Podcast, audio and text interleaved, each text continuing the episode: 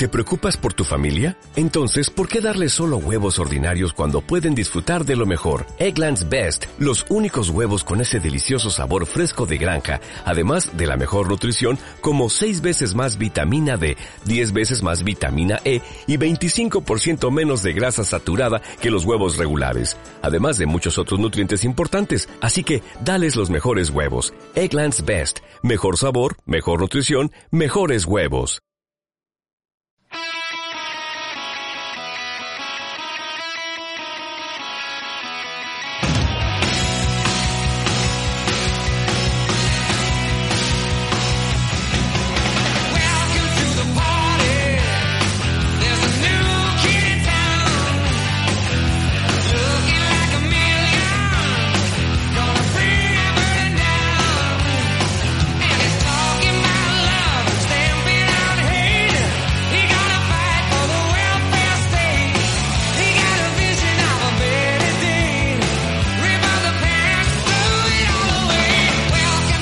Welcome to the party, motherfuckers. Bienvenido, bienvenida a una nueva edición del Teen Channels Podcast. Como siempre, recibe un cordial saludo de quien está hablándote en el micro y en la parte técnica, tu amigo Channels.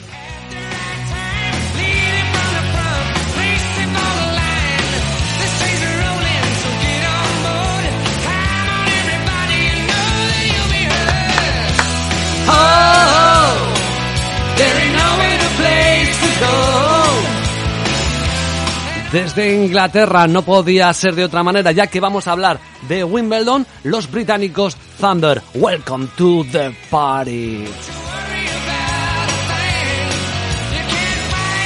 Ya sabes que nos puedes escuchar en casi todos los agregadores de podcast, los programas que sean gratuitos como este, pero que luego hay programas para fans que solo los puedes escuchar en iBox.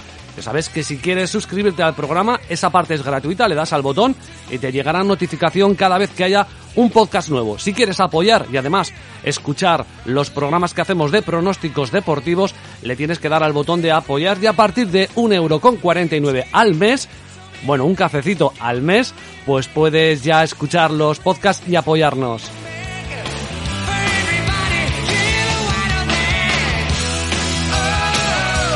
Tenemos ya conformada la segunda semana de Wimbledon. No se descansa el domingo por primera vez, creo que en la historia de Wimbledon, o por lo menos yo así lo creo. Pero contaremos un poquito cómo quedan los eh, cruces y además contaremos todo lo que sucedió ayer, que no es poco, en algunos de los partidos que vivimos, sobre todo en ese Nick Kyrgios contra Stefanos Sisipas.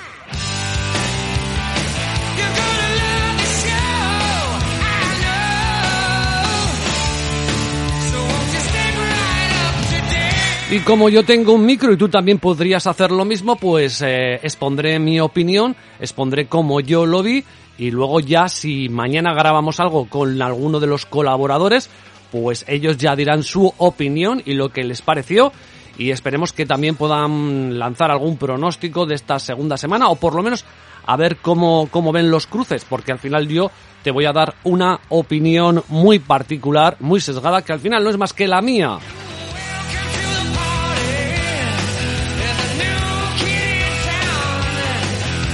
Lo dicho, bienvenido a la fiesta, welcome to the party, bienvenido al Team Channels Podcast, bienvenido al mundo de la raqueta, bienvenido al mundo del tenis. Gracias por la escucha.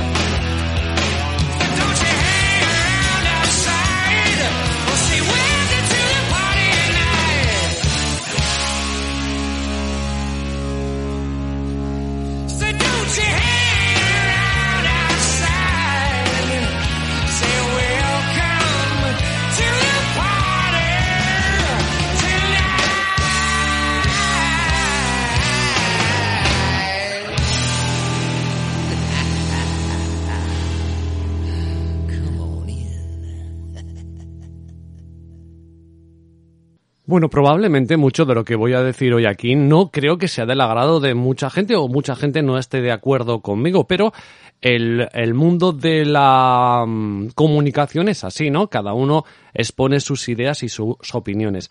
Hablando un poquito del partido ayer de Nick Kyrgios y de Stefano Sisipas, lo primero quiero que escuchéis este trocito de un streamer famoso. Yo creo que viene a colación. Vale, hijos de la gran puta, es lo que sois. Todos los que odiáis el frío, me cago en vuestros muertos. El calor da asco. Solo le gusta el calor a los que son unos hijos de puta. A esa gente es a la que le gusta el calor. Sí, sí, sí. A ti, puto tonto. Ay, a ver si viene el calor, el calor. Me cago en tus muertos, perro. ¿Me oyes? ¿Me entiendes bien cuando te hablo? Me das asco. Vale, el calor me da asco. Me da ganas de clavarme espadas en el pecho. Me da ganas de cagar y comer caca. De eso bueno, pues eh, este es uno de los famosos streamers que hay en que hay en España, ¿no? Es el Shokas, creo que lo conoce todo el mundo, polémico y, y bueno, conocido por todo el mundo, muchas polémicas y ya veis cómo se expresa. Sin embargo, tiene miles, millones de, de seguidores, gana un auténtico pastizal y yo no soy quien para juzgar si esto que dice este contenido, aparte esto es sesgado, evidentemente esto es un trocito, él hace muchas horas y evidentemente de todo habrá y habrá contenidos mejores, contenidos peores, pero esto es lo que le gusta a, la gente joven hoy en día, expresarse así. Entonces, eh, a lo que voy, ¿por qué somos tan auténticamente cafres con lo que vimos ayer con Nick Kyrgios y Stefano Sisipas. El tenis tiene que llegar a la gente joven y la gente joven hoy en día pues se expresa de esta manera, de estas actitudes. Nos podrá gustar más o nos podrá gustar menos, pero si el tenis quiere sobrevivir, eh, no puede sobrevivir con unos valores de gente de 65 y 70 años, que está muy bien, que el tenis es un deporte tradicionalista, pero tendrá que cambiar, ¿no? Entonces, a mí esas indignaciones en las redes sociales, de que lo que vimos ayer es un circo, que lo de que vimos ayer no es tenis, que lo que vimos ayer eh, es eh, tenistas eh, matones. Bueno, pero es que es así, es que la juventud quiere esas cosas. Tendremos que llegar a, a la gente joven con el tenis ¿O qué vamos a tener? Toda la vida Nadal, Federer, gente que no levanta la voz nunca, que está muy bien, pero el mundo no es así. O sea, Nadal, Federer y su educación, que además la tienen porque ganan muchas cosas, tienen que, tienen que tener esa imagen también, que luego en casa cada uno es de su padre y de su madre, que yo no ceno ni estoy todos los días conviviendo con Nadal o con Federer o con Alcaraz para saber cómo son, se intuye, perfecto, a lo mejor luego Nick Kyrgios fuera es un encanto de chaval. De hecho, lo dice mucha gente. Cada uno se expresa en la pista como es o como lo ha vivido o como se siente, ¿no? Entonces, eh, lamentablemente, el tenis necesita de nuevas generaciones que lo vean, porque si no el tenis se va a quedar obsoleto y para gente muy mayor. Es triste, y es así, y lo digo, y sé que a mucha gente va a ofender, pero es verdad que Nadal, Federer han generado mucha gente joven al tenis y que practiquen el tenis. No lo dudo. Pero casi lo que más ha generado que se vea tenis de toda índole, y no solo Nadal, y no solo Federer, y no solo Djokovic, han sido las apuestas. Porque las apuestas han llegado al sector joven y, bueno, a través de eso mucha gente se ha metido en el tenis. Luego han dejado las apuestas y han seguido viendo tenis, se han aficionado al tenis. ¿Es triste? Pero es la realidad, es así. Entonces, si la única manera que tenemos de llegar a la gente joven es a través de eso, mal vamos. Tendremos que generar nuevos, eh, no sé, nuevos entretenimientos para que la gente joven pueda ver el tenis. Y yo creo que lo que vimos ayer en el partido entre Nick Kyrgios y Stefano Sisipas es un partido que puede atraer a esa gente joven, que normalmente el tenis le parece aburrido. Yo creo que ayer un partido de estos, eh, comentado incluso por algún streamer, hubiera dado su, su juego, ¿no? Eh, es solamente mi opinión, probablemente totalmente equivocada y muy alejada de lo que tú quieres que sea el tenis. Pero es que el tenis no eres solo tú. Intentamos llegar, o se intenta llegar a muchísima más gente. Entonces, eh, lo que digo, el mundo es muy diverso. O sea, Nadal, Federer, Alcaraz, bueno, son muy buenos chicos, muy buenos hombres, en algunos casos ya como Federer con 40 años, Pero todo el que ha jugado al tenis, todo el que ha jugado al tenis a nivel federativo, o sea, yo me he pegado con compañeros de tenis, yo he insultado a compañeros de tenis, ha bajado mi padre a sacarme de la pista de tenis, he lanzado la raqueta. Y como yo, que yo tampoco soy un criminal, la mayoría éramos así. La mayoría éramos así. El mundo es así, gente visceral, gente que insulta o que se caga en lo más sagrado, y el mundo es así. O sea, luego, eh, si llegas al profesionalismo, evidentemente tienes que marcar unas pautas, unos patrones para que tu comportamiento cada vez sea más adecuado porque te ven miles y miles de personas, pero a veces no es posible. Entonces, bueno, pues lo raro, lo anecdótico es lo que vemos de Nadal, lo que vemos de Federer, lo que vemos de Alcaraz. La mayoría de los tenistas pues son gente que pierden los papeles y que suceden estas cosas. Yo creo que ayer perdón, yo creo que ayer vimos un espectáculo.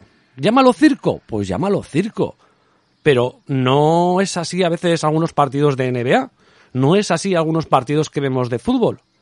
Bueno, en el fútbol vemos habitualmente partidos que son espectaculares en lo deportivo y partidos que dan muchísimo juego a nivel de árbitros, a nivel de entradas, a nivel de peleas y luego dan horas, horas, horas, horas de chiringuitos, horas de partidazos de la cope, horas y horas. ¿Les dan de comer? ¿Por qué el tenis no puede funcionar así? Pues de la misma manera. No digo que tenga que ser algo obligatorio, no digo que tenga que ser algo que tenga que suceder provocándolo, pero a veces pasa. Bueno, y ayer teníamos pues dos elementos subversivos, como es el griego Sisipas y como es eh, el australiano Nick Kyrgios.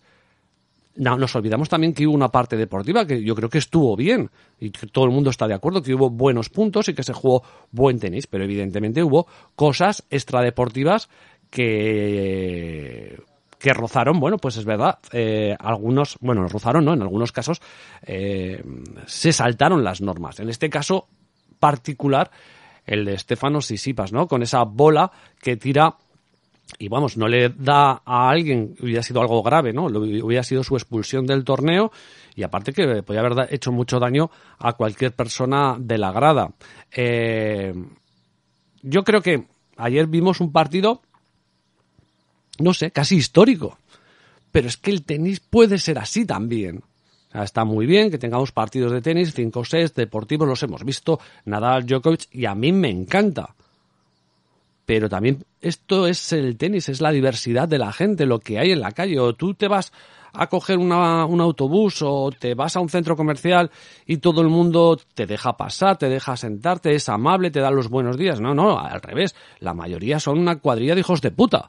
O sea, y si te pueden, te, te, te pisan los huevos. Entonces, bueno, ¿qué, qué estamos? De, ¿Qué estamos? No sé, no, vivimos en un mundo virtual y el tenis tiene que ser, ay, uh, todos amables, eh, te doy este punto, soy el puto amo. No, no, no. El mundo del tenis es como el mundo de la vida real. Te vas a encontrar con gente amable y con gente muy hija de puta y es lo que hay. Entonces, bueno, yo creo que, que también hay que saber disfrutar de eso, siempre y cuando no se pasen algunos límites. Quizá es verdad que ayer eh, se pasaron algunos límites, digo, de reglas, ¿no? Eh, el que Nick Kyrgios esté todo el día hablando solo, gritando a su box, discutiendo con el árbitro, bueno, pues eso entra dentro de su carácter. A día de hoy, si el árbitro no le marca sobre lo que le dice un warning, puede hacerlo. ¿Que eso molesta a Estefanos Sisipas? Bueno, pues lo tienes que saber. Sabes contra quién juegas. No es lo mismo jugar contra Nick Kyrgios, contra Fabio Fognini, contra Benoit Per. Sabes lo que te tienes que encontrar. Y lo tienes que estudiar. Y lo tienes que entrenar antes de ese partido. Y tienes que andar con la cabeza limpia de saber lo que te vas a encontrar. ¿O crees que a Nadal, a Djokovic o a Federer cuando se han enfrentado con Nick Kyrgios eh, no les molesta, claro, pero están por encima de eso, ¿no? O por lo menos lo entrenan, o por lo menos lo saben. Entonces, bueno, Estefano Sisipas ayer se equivoca, entra en una espiral, en una eh, tela de araña que ha generado Nick Kyrgios donde él se encuentra bien. Es decir, él sigue jugando bien al tenis, aunque esté mm, todo el día gritando, todo el día protestando, tal. Él está cómodo en ese aspecto y Estefano Sisipas no.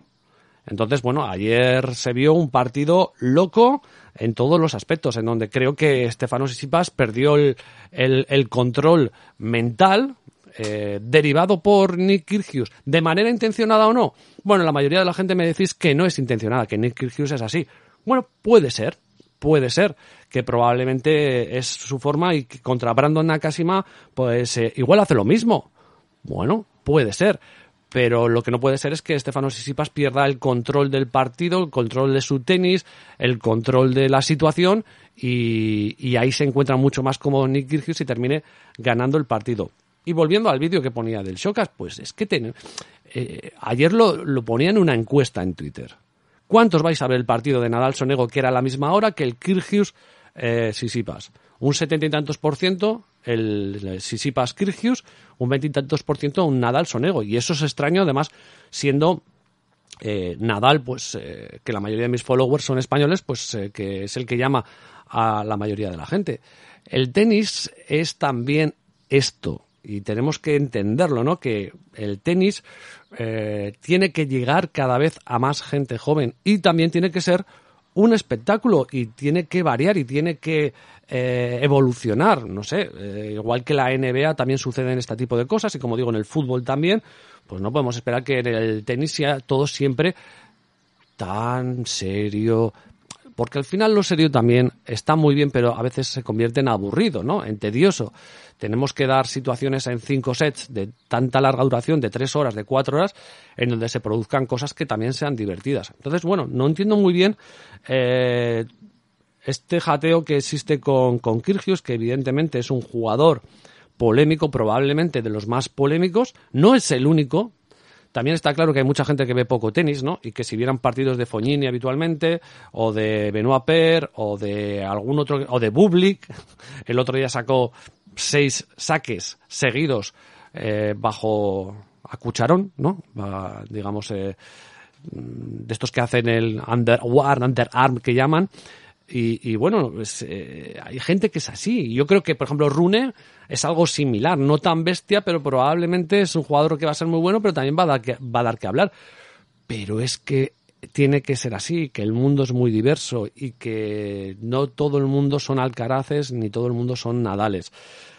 Eso por un lado, el partido de Kirgios y de Sisipas, que ayer yo creo que, que dio mucho que hablar y desde mi punto de vista, como digo, fue puro entretenimiento, eh, a mí me gustó mucho y creo que es un partido que será recordado por, por bastante tiempo.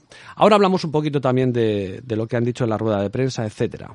Escuchamos primero una parte, un trocito de lo que dice Estefano Sisipas en la rueda de prensa posterior al partido.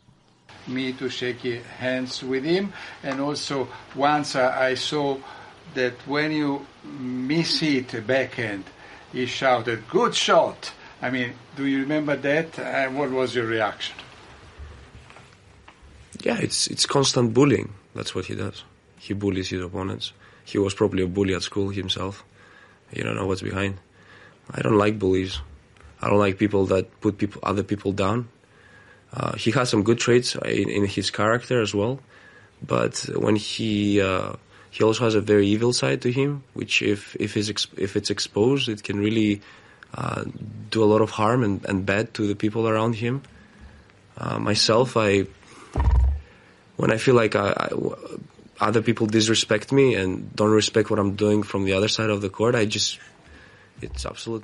Bueno, pues yo creo que, aunque, bueno, es griego y se entiende bastante bien lo que dice en inglés, esta es una de las de las partes más polémicas que ha generado la rueda de prensa de, de Stefanos Sisipas, que es bastante más larga y evidentemente no la vamos a poner, pero esta es la parte ¿no? en la que, mm, eh, digamos que acusa a Nick Kyrgios de una especie de bullying sobre sus eh, oponentes, ¿no? Y que probablemente él hacía, le, decía que Nick Kyrgios probablemente era un matón de colegio, uno que practicaba bullying, eh, y bueno, se ha quedado bastante eh, ancho en todo lo que ha dicho Sisipas en la, en la rueda de prensa, que creo que sale antes que, que y luego Kirgios también le contesta. Dice bastantes cosas, dice que no vienen a hacer diálogos con, con la gente ni diálogos con el juez, que vienen a jugar al tenis, que poco menos le echa la culpa, bueno, poco menos no, le echa la culpa a Nick Kyrgios de que viene a hacer otro tipo de cosas, que esto ha sido un circo, que ha sido de todo menos, menos tenis.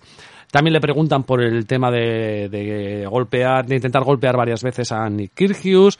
Eh, él dice que es verdad que se equivoca cuando lanza la pelota a la grada, que no volverá a suceder. Bueno, cosas que se van diciendo eh, habitualmente en las ruedas de prensa. No volverá a suceder, no volverá a suceder. Pero bueno, luego a veces esto sí que vuelve a suceder. Así que bueno, ahí estaba un poco mm, las declaraciones de, de Sisipas, un resumen muy a grosso modo. Y ahora vamos a poner un poquito las de Nick. I feel great. I don't know what he's talking. Like the circus was all him today. I actually felt great. Like I feel great physically now. Um, I'm ready to go again if I need to play again tomorrow. I just think he's making that match about me. Like he's got some serious issues. Like serious. I'm good in the locker room. I got I got many friends. Like just to let you know, I'm actually one of the most liked. Like I'm I'm I'm set. He's not liked. Let's just put that there. Um, so anyway, um, no, I'm good. I feel good. Bueno, aquí se queda también muy, muy ancho Nick Kyrgios, ¿no? Viene a decir algo así como que, bueno, él estaba un poco cómodo con este tipo de partido, evidentemente, pero él luego dice que, bueno, parece descubrir que él dice, según dice él, claro, que él tiene muchos amigos en el locker room, lo que llamamos en vestuarios, que cae muy bien entre la gente, pero que el que realmente no cae nada bien y que el que tiene problemas de verdad y lo deja ahí al periodista es Estefano Sisipas, que parece ser que no le cae bien a muchísima gente, ¿no? Eh, digamos que ahí se, se queda ancho, ¿no? Eh, bueno, las declaraciones de, de Nick también son más amplias, ¿no? Viene a decir que, que debería de haber sido expulsado eh, cuando lanza la pelota. Yo creo que ahí, ahí tiene razón. Luego dice que, bueno, pues que el circo lo ha montado Sisipas, que él, bueno, él hace su, digamos, su, su rutina habitual y que se ha ido de la cabeza es, es Sisipas, ¿no? La verdad es que ha sido eh, dos ruedas de prensa que yo creo que recordaremos durante mucho tiempo, eh, muchas pullas, mucha, mucho enfrentamiento dialéctico, uno contestando a otro, también le ha contestado evidentemente al tema de bullying, le ha dicho que, bueno, él, si quiere saber que son muy blanditos, le ha venido a decir que venís aquí si jugaréis eh, a básquet con los que juego yo o que con los que me peleo habitualmente, pues veríais lo que es bueno, que esto es un deporte de nenazas y vosotros eh, no estáis acostumbrados a, a lo que es el juego realmente duro, ¿no? Algo así también ha venido a decir. Es un poco todo más, más amplio, no vamos a poner aquí toda la, la rueda de, de prensa, pero bueno, sirve un poco como goteo de, de, lo que ha sido este partido, bueno, extraño, loco, divertido y polémico. Pero no fue el único partido que hubo polémica, el que se jugaba al mismo tiempo entre Rafa Nadal y Lorenzo Sonego también tuvo unas circunstancias particulares. Hay que decir que Nadal eh, estaba volando sobre la pista, ganando eh, muy bien a Lorenzo Sonego, pero hay un momento en el partido que se tensa, ¿no? En que Sonego empieza a decir que no ve bien, que hay que parar el partido para cerrar el techo. Eh, eso le molesta bastante. Ya no, si, ya no sé si por las quejas de Sonego o por la decisión del árbitro, porque el partido se para con dos sets arriba uh, para Nadal y 4-2, lleva break de ventaja. Ya sabéis que el techo de la retráctil de, de Wimbledon, de la central, tarda bastante, ¿no? Entonces surge ahí un parón bastante importante y parece ser que en la vuelta uh, recupera el break Sonego. Eh, Nadal estaba también un poco tenso y los que no lo sepan deberían de saber que Sonego es un jugador que grita excesivamente, de siempre lo ha hecho, eh, cada vez que golpea la bola. Según cuenta Nadal, eh, a partir de ese momento de que se cierra la pista, etcétera, Sonego empieza a alargar demasiado los, eh, los gritos. Entonces eso empieza a molestar a Nadal que eh, se acerca a la red con 4-4, llama a Sonego o se acerca a Sonego y le viene a decir algo así que como que bueno que se estaba pasando etcétera no lo curioso es que a partir de ese 4-4 eh, es verdad que me imagino que Sonego se quedaría un poco flaseado no lo pude ver en directo eh, se despista y en el siguiente juego le rompe Nadal 5-4 y termina ganando el partido 6-4 es una circunstancia también que ha dado mucho que hablar. Y esto es lo que decía Nadal. Lo he intentado encontrar en, español y sé que está, pero no lo he podido pillar. Lo vamos a escuchar en inglés. Eh, yo creo que se entiende bastante por cómo habla Nadal y, lo escuchamos. Uh, first of all, I, have to uh, say that um, I was wrong. Uh, probably I will not. Uh, uh, I should not uh, call him on the net. Uh, so apologize for that. Uh, my mistake uh, in that. No problem. I recognize that. Then uh, uh, after that, there are uh, other stuff during the the match that. Uh, I don't want to comment because it's something that I spoke with him on the locker room. Uh, Ante stays there. The only thing that I can say is uh, I told him personally I apologize for, for that. I never, my intention was never to bother him at all. Uh, just uh, to tell uh, one thing that was uh, bothering me that uh, that I think he was doing in that moment. But that's it. I think there is some. ¿Cómo se dice? Códigos, códics, codes. So codes between players that, yeah, uh, we, we, we had some issues there, but that's it. Bueno, se ve también en, en inglés que, que, Nadal, no por la expresión en inglés, sino que no estaba cómodo con, con la situación, ¿no?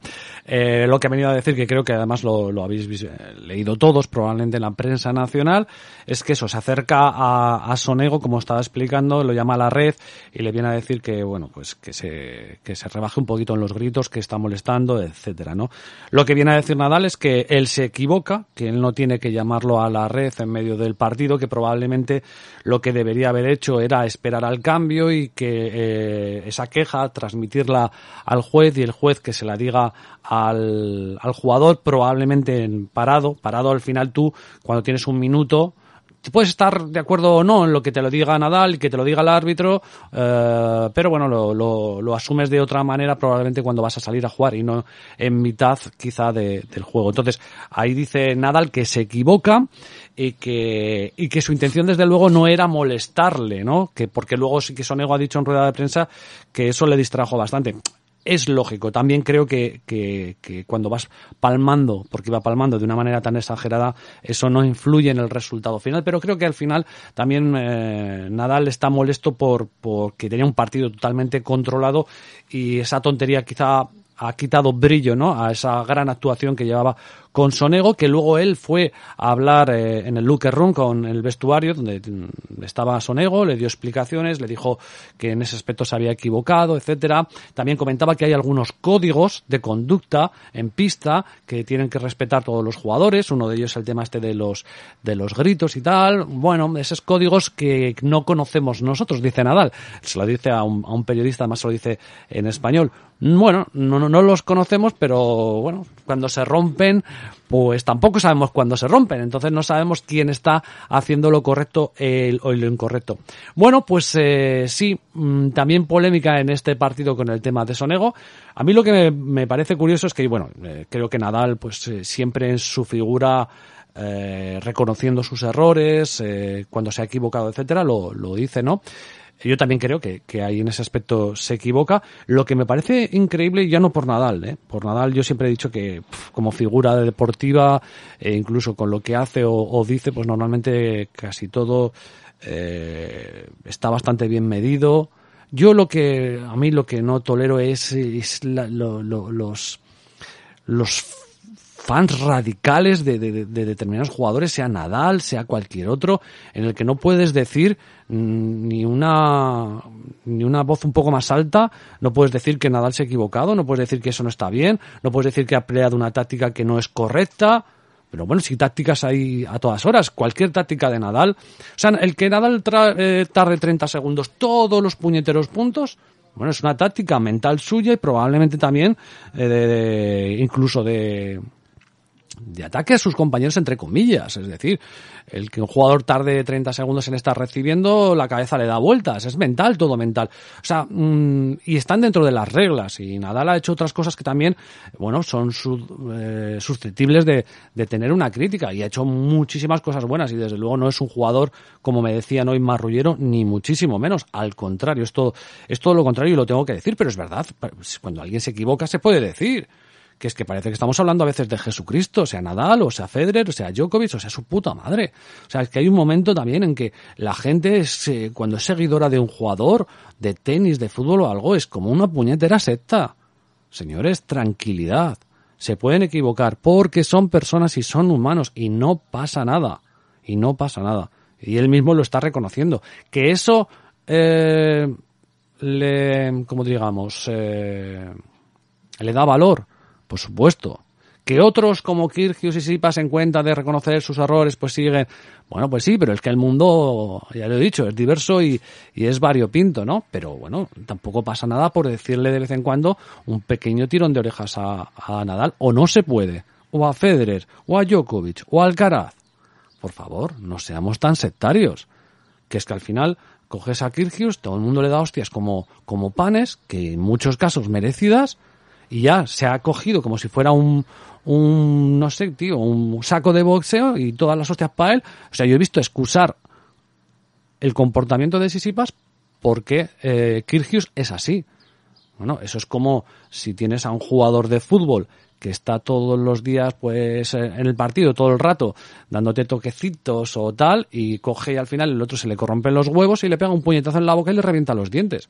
Bueno, eh, vale, igual el otro no, no es desde luego un ángel, pero tampoco tú puedes pegarle un puñetazo en los dientes, te expulsan y te van a caer un montón de partidos de esa acción. Eh, Tienes que saber contra quién juegas.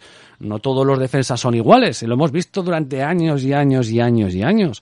Pues en el tenis igual. A lo que voy es que, eh, bueno, pues que se puede hacer un pequeño tirón de orejas a Nadal, que no digo que en este caso sea mmm, tampoco que se haya equivocado. Pero bueno, eh, en este caso creo que él mismo lo ha dicho y, no pasa nada por reconocerlo. En cualquier caso, Nadal pasó por encima de, de, Sonego, el mejor partido de los tres que ha jugado. Él ya sabía que Sonego era un jugador más peligroso que los dos anteriores. Aún así, creo que Sonego eh, estuvo muy, muy, muy lejos de, de, tener, no sé, algo más de oportunidad o algunos esperábamos por lo menos un poquito más de, de buen juego y de competitividad del italiano y la verdad es que pasó por encima. Y si no hubiera sido por este pequeño rifirrafe final, eh, la sensación es que, bueno, Nadal pasó por encima y que ya está cogiendo ritmo y que ya se convierte en, en otro. Pero bueno, no deja de ser también parte del tenis, ¿no? Estas cositas, lo de Sonego, es que también da para debates que estos jugadores que gritan como energúmenos, eh, hasta qué punto, ¿no? Recordamos todos a María Sarapova, a Mónica Seles. Alcaraz lo hace también mucho, no tanto, no tan exagerado que lo de Sonego es exagerado. Entonces, bueno, es un debate interesante, ¿no? También sobre estos códigos de conducta internos que se deben de cumplir o no se deben de cumplir. En definitiva, bueno, Nadal pasó por encima y hemos tenido pues dos polémicas, una muy grande, muy gorda, muy circense, entre Sisipas y Kirgios y otra un poquito más eh, soft, pero que el estar Nadal metido por medio siempre la hace un poquito más grandilocuente entre Sonego y Rafa Nadal.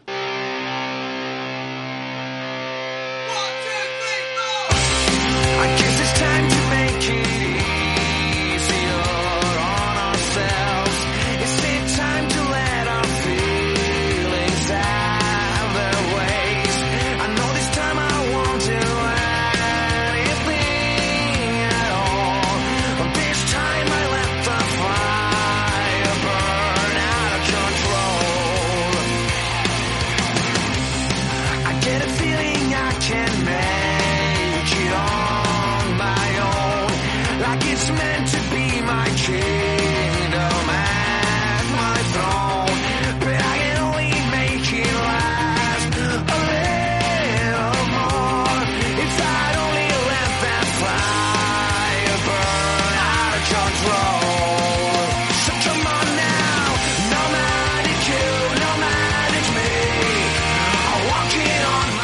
Vamos a contaros un poco lo que ha sucedido este par de días atrás en Wimbledon. Ya tenemos conformado eh, la segunda semana.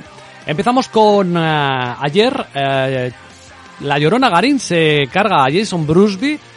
un poco decepcionante Brusby. Recordemos, Garín está en cuarta ronda, cuando en primera ronda tenía a Mateo Berretini que se retiró por COVID. Otro Jason, Jason Kubler sí que gana a Jack que estuve viendo este partido, cuatro horas de duración y la verdad es que con el cuadro que tenía el norteamericano yo podría llamar este partido de, de gran fracaso. Debería haberlo acabado en cuatro sets cuando estaba jugando mejor y a partir de ahí el físico no perdona y la cabeza cuando la tienes como una cafetera pasa lo que pasa. Gran éxito para un jugador eh, con 29 años como es Kubler.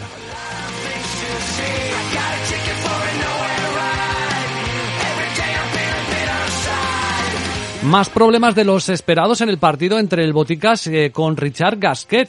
Eh, Van der Zalchuk que terminó ganando 3-1 pero sufriendo muchísimo. Será el próximo rival de Rafa Nadal que, como he dicho y como hemos puesto eh, en todo ese partido, bueno, al final extraño con Sonego, terminó ganando fácilmente a Sonego. El próximo rival de Nadal será Van der Zalchuk.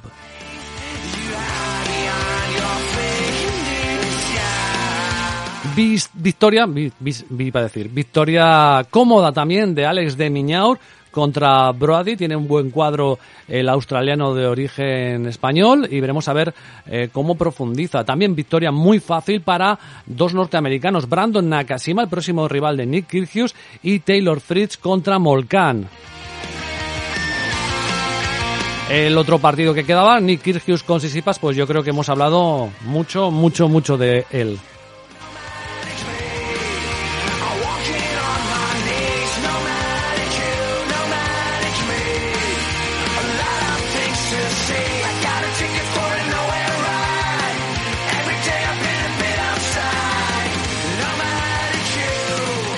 Una de las sensaciones del torneo, Van Rickhoven, lo que llamo yo Van Houten, el amigo de Bar Simpson, ganó 3-0 a Basilasvili, será el próximo rival de Novak Djokovic. También profundiza el norteamericano Francis Tiafoe, Carton contra el loco de Bublik. Ya hemos visto algunas eh, imágenes, como decía, de algunas cositas especiales de Bublik.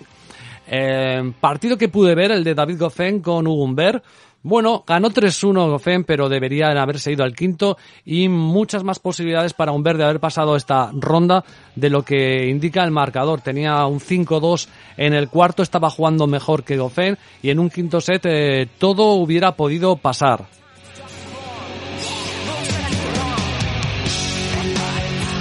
Tommy Paul, que lleva una trayectoria excelente, gana a Jiri Viseli 3-0 también.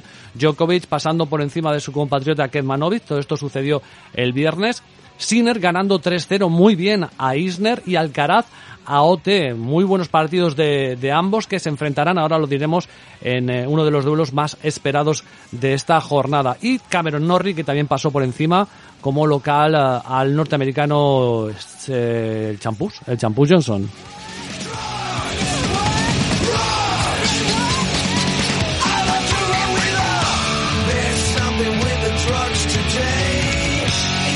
Así que tenemos la segunda semana y tenemos partidos. Hoy domingo, como digo, no descansa Wimbledon cuando siempre lo hacía y lo agradecemos los que estamos en casita. Eh, aproximadamente sobre la una y media, cuando escuches el podcast, y lo escuchas, pues igual ya ha empezado. Tenemos un partido que promete ser igualado. David Goffin contra Francis Tiafoe. Veremos un partido que promete ir a la larga distancia, o por lo menos así parece ser, porque aunque los dos vienen jugando bastante bien, eh, no son tampoco ninguno de los dos especialistas en terminar los partidos por la vía rápida.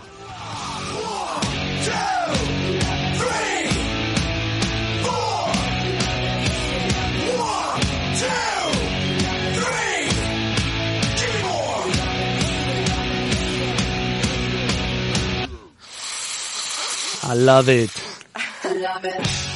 Otro partido que tenemos, Cameron Norrie, jugador local, y si no me falla la memoria, a ver, eh, sí, ¿no? Es el único jugador local que queda, por lo tanto va a tener eh, el apoyo, bueno, mm, significativo de la grada. Se enfrentará a Tommy Paul a, a partir aproximadamente de las tres y media de la tarde. Bueno, veremos. Eh, sale de favorito Cameron Norrie, pero Tommy Paul está jugando muy bien, muy bien en, hierba. No lo esperábamos que jugara tan bien y puede ser un rival bastante incómodo. Veremos a ver cómo eh, se plantea esa táctica, porque Cameron Norrie es de pasar bolas y esperar a que tu rival falle. Y si Tommy Paul se la juega, pues dependerá de lo acertado que esté o no.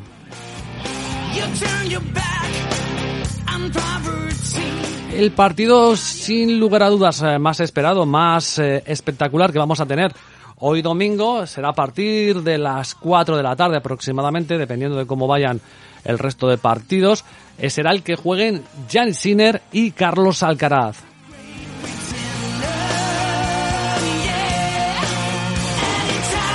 Bueno, favorito Carlos Alcaraz, pero bueno, hemos visto, a, o por lo menos vi a Sinner contra Isner jugando muy bien, pero desde luego Isner no es eh, ni mucho menos Carlos Alcaraz. Aquí va a haber mucho más peloteo. Favorito Alcaraz dejó muy buenas sensaciones en el partido que tuvo contra OT el otro día, al que prácticamente barrió de la pista, aunque también el juego de OT es diferente al de Sinner. Desde luego es el partido más interesante, el que podemos eh, ver hoy. La jornada de ATP terminará con el partido entre Novak Djokovic y Van Rijhoven, o como se diga, en donde, bueno, pues veremos a ver qué es capaz de hacer esta nueva sensación holandesa contra el gran favorito para llevarse este Wimbledon 2022.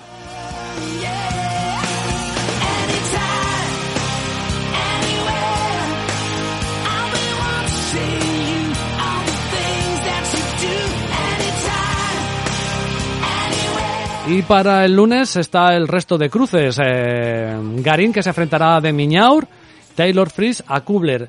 Cuento estos dos partidos porque me parecen significativamente superiores a sus rivales. Tanto de Miñaur como Fritz deberían de pasar eh, fácil e incluso por la vía rápida, aunque el tenis eh, no siempre es así. Lo mismo es el caso de, de, Nadal con el Boticas, en donde después de verle con Sonego, considero también que es mega favorito y no sé si el holandés estará para competirle algo a Nadal. Está por ver, pero bueno, no creo que sea el rival más duro que pueda tener Nadal. Y particular mención al partido que tendrán Brandon Nakashima y Nick Kyrgios, que sale tremendamente favorito contra Nakashima y ya veremos. Ya veremos, porque eh, los partidos como el que vivimos ayer con Sisipas eh, pueden tener una peligrosa carga mental y física. Ya veremos a ver, porque, bueno, este puede ser un partido trampa para Nick Kyrgios.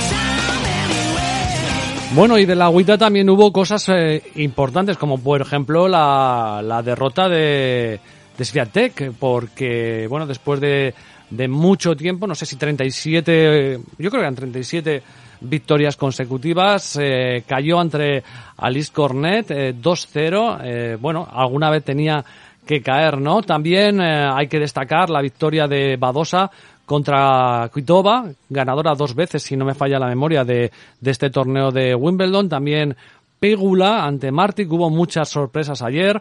Eh, Anisimova también se cargó a Coco Gauff. Eh, en fin, que Tan, o sea, la que jugó contra Serena Williams y que dijo Mugu que tarde o temprano eh, pues iba a caer, ahí continúa, ¿no? Vamos a, a leer los cruces de Wita, aunque yo aquí os puedo contar menos cosas.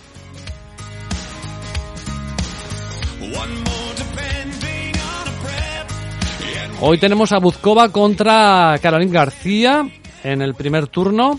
Luego María contra Ostapenko. Watson contra Neymeyer y Mertens contra Javer.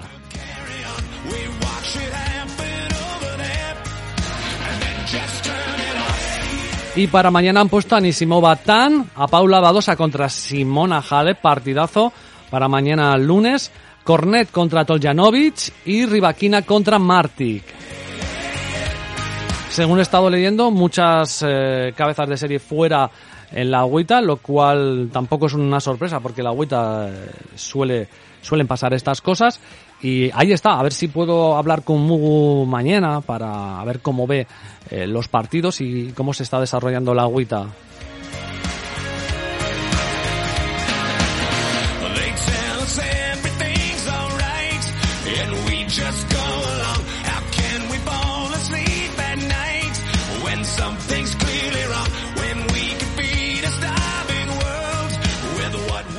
Y bueno, pues tampoco mucho más que añadir. Espero que os haya gustado un poco el podcast de hoy.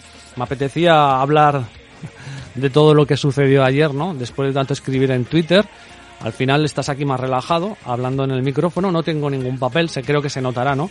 Tampoco es mi, mi formato, ¿no? Escribir y que y leer lo que lo que he escrito, sino lo que me viene a la cabeza. A lo mejor a veces no queda tan profesional como, como debería, pero claro, tampoco somos profesionales ni, ni estamos en ningún medio donde nos paguen por ello. Así que, por mi parte, nada más. Ha sido un placer compartir este tiempo de radio. Espero que os haya gustado. Y si no, pues, eh, como diría Nick Kyrgios, fuck you. Chao, chao, Set. Muy, muy felices.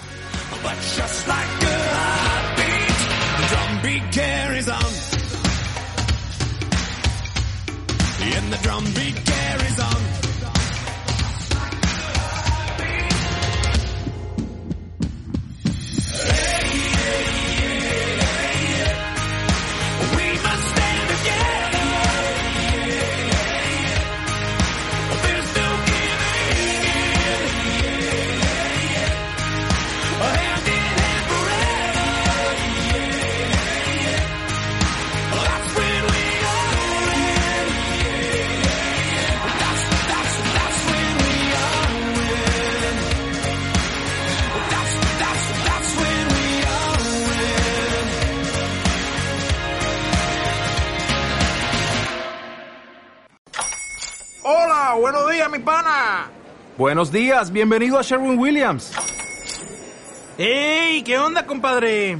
¿Qué onda? Ya tengo lista la pintura que ordenaste en el ProPlus app. Con más de 6.000 representantes en nuestras tiendas listos para atenderte en tu idioma y beneficios para contratistas que encontrarás en aliadopro.com. En Sherwin Williams somos el aliado del PRO.